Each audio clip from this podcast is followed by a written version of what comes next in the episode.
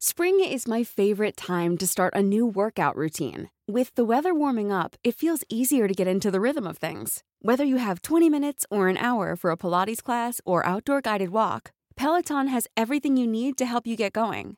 Get a head start on summer with Peloton at onepeloton.com. Las historias de ayer viven en nuestra memoria hoy. Desde Francia, en Europa Occidental, Cofre de Leyendas, en voz de Audrey Ranu. ¡Comenzamos!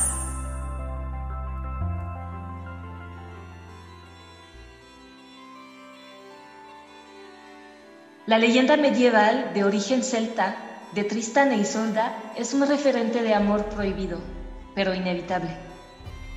Una atracción imposible en vida. Rivalén, rey de Leonis, al enterarse que su gran amigo Marcos de Cornualles estaba siendo atacado por sus enemigos, cruzó el mar para ayudar. Juntos lograron la victoria.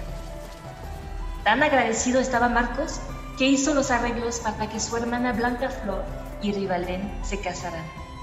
Y pronto ella estuvo embarazada. No terminaban de celebrar los triunfos cuando se enteraron que Leonis, la tierra de Rivaldén, fue atacada. Los recién casados fueron por esos rumbos para que Rivalén peleara, pero este falleció defendiendo su territorio. Blanca Flor cayó en depresión y el ánimo solo le duró para dar luz a un pequeño al que bautizó como Tristán, por nacer en condiciones tan tristes. Lo educaron personas que habían trabajado para su padre, ocultándolo de los enemigos. Aprendió a ser un gran guerrero pero lo secuestraron unos mercaderes y lo hicieron prisionero. Ágilmente, el joven logró escapar y quedó en tierras extrañas, de donde se ganó la admiración de todos por lo que sabía hacer, entre ellas cantar y tocar el arpa. Lo llevaron ante el rey Marcos, sin que ninguno supiera el parentesco que los unía. Tuvieron que pasar muchas pericias para que se enteraran que Tristán era el heredero del trono de Leonis. Su tío le dio todos los recursos para que recuperara sus tierras. El recuerdo de su hermana Blanca Flor hacían que Marco quisiera como a su propio hijo a Tristán. A volver triunfante, Tristán le dejó las tierras a Rohald, hombre que lo había educado y protegido en su infancia y juventud. Decidió volver con su tío Marcos, a su regreso, la población estaba consternada por los altos impuestos del rey de Irlanda, quien los iba aumentando año con año. Correspondía por ser el cuarto año que la población entregara 300 jóvenes y 300 doncellas. Si alguno se negaba a pagar, debía pelear con Morolt, un hombre gigante al que nadie lograba vencer. Pero Tristán lo confrontó y para sorpresa de todos, lo venció. Todos celebraron hasta que descubrieron que las heridas de Tristán estaban llenas de veneno que le provocaran llagas. Ninguno de los presentes pudo hacer nada y el joven pidió que lo llevaran a un lugar solitario para morir. Las únicas que conocían la cura eran Isolda, sobrina de Morolt, y su madre. Por azares del destino, Isolda curó a Tristán sin saber que era el asesino de su tío. En cuanto fue notable su mejoría, huyó antes de que lo reconociera. Al volver, la población comenzó a sospechar que Tristán era un mago y que tenía embrujado a su tío Marcos, con el fin de quedarse con el reino. Los caballeros presionaron para que el rey se casara lo más pronto posible. Marcos en un afán de distraerlos, les dijo que se casaría con la mujer de cabello de oro. Tristán recordó a Isolda, que cumplía con esas características, y la fue a buscar. Descubrió que la mano de Isolda se le daría a quien matara a un peligroso dragón. Se aventuró en una tremenda batalla en la que su caballo quedó calcinado. Le cortó la lengua a la bestia para demostrar su proeza pero estaba llena de veneno y una vez más Tristán desfalleció. Otro caballero se adjudicó haber matado al dragón, y al confrontarse las versiones, debían demostrar en batalla cuál de los dos era más fuerte. Isolda y su madre ayudaron con una mezcla de hierbas a Tristán, aunque era el segundo encuentro entre los jóvenes. Fue hasta este que descubrieron entre los dos un fuerte deseo.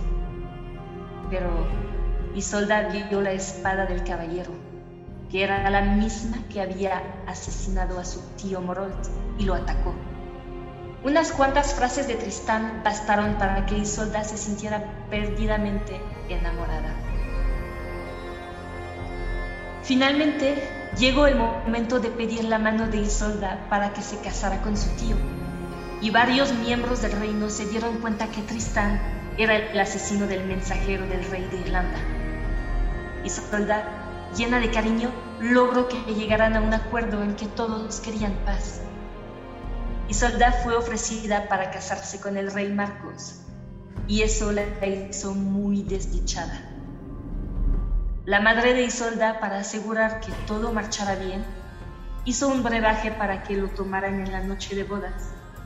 Quienes bebieran juntos esa pócima se amarían incondicionalmente.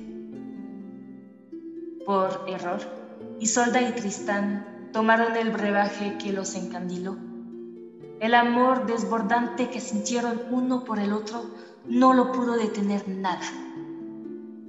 Con todo y todo, Isolda se casó con el rey Marcos para que tuvieran paz con Irlanda.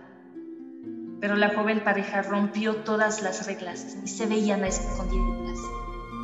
En esas condiciones, su romance siempre se veía comprometido.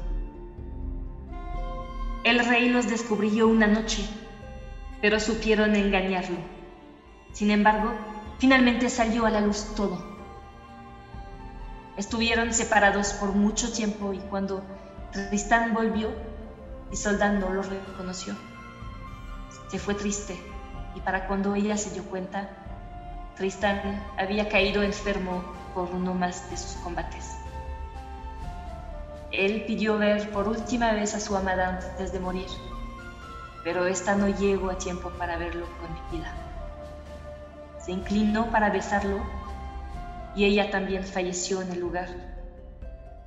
Los enterraron separados y de la tumba de él surgió una planta que crece hasta el sepulcro de Isolda, que aunque intentaron cortarla varias veces, fue la prueba de que su amor trascendió al más allá.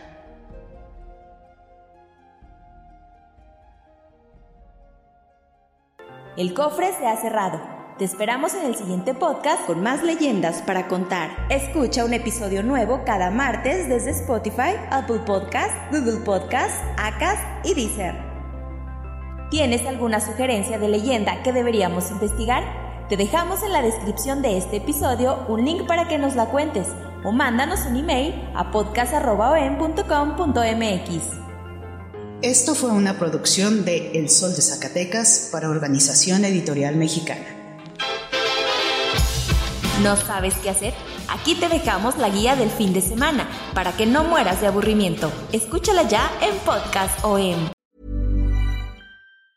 If you thought the only way to get a more defined jawline with natural looking results was through surgery, think again. Juvederm Volux XC is a non surgical injectable gel filler that improves moderate to severe loss of jawline definition and can help you achieve natural looking results with little downtime. Even better, this improved definition lasts up to one year with optimal treatment. No maintenance required. Improve jawline definition for a smooth, sculpted look with Juvederm Volux XC. For important safety information and to find a licensed specialist, visit juvederm.com. That's J U V E D E R M.com. Not for people with severe allergic reactions, allergies to lidocaine, or the proteins used in Juvederm. Common side effects include injection site redness, swelling, pain, tenderness, firmness, lumps, bumps, bruising, discoloration, or itching. There's a risk of unintentional injection into a blood vessel, which can cause vision abnormalities, blindness, stroke, temporary scabs, or scarring. Talk to a licensed specialist to find out if it's right for you.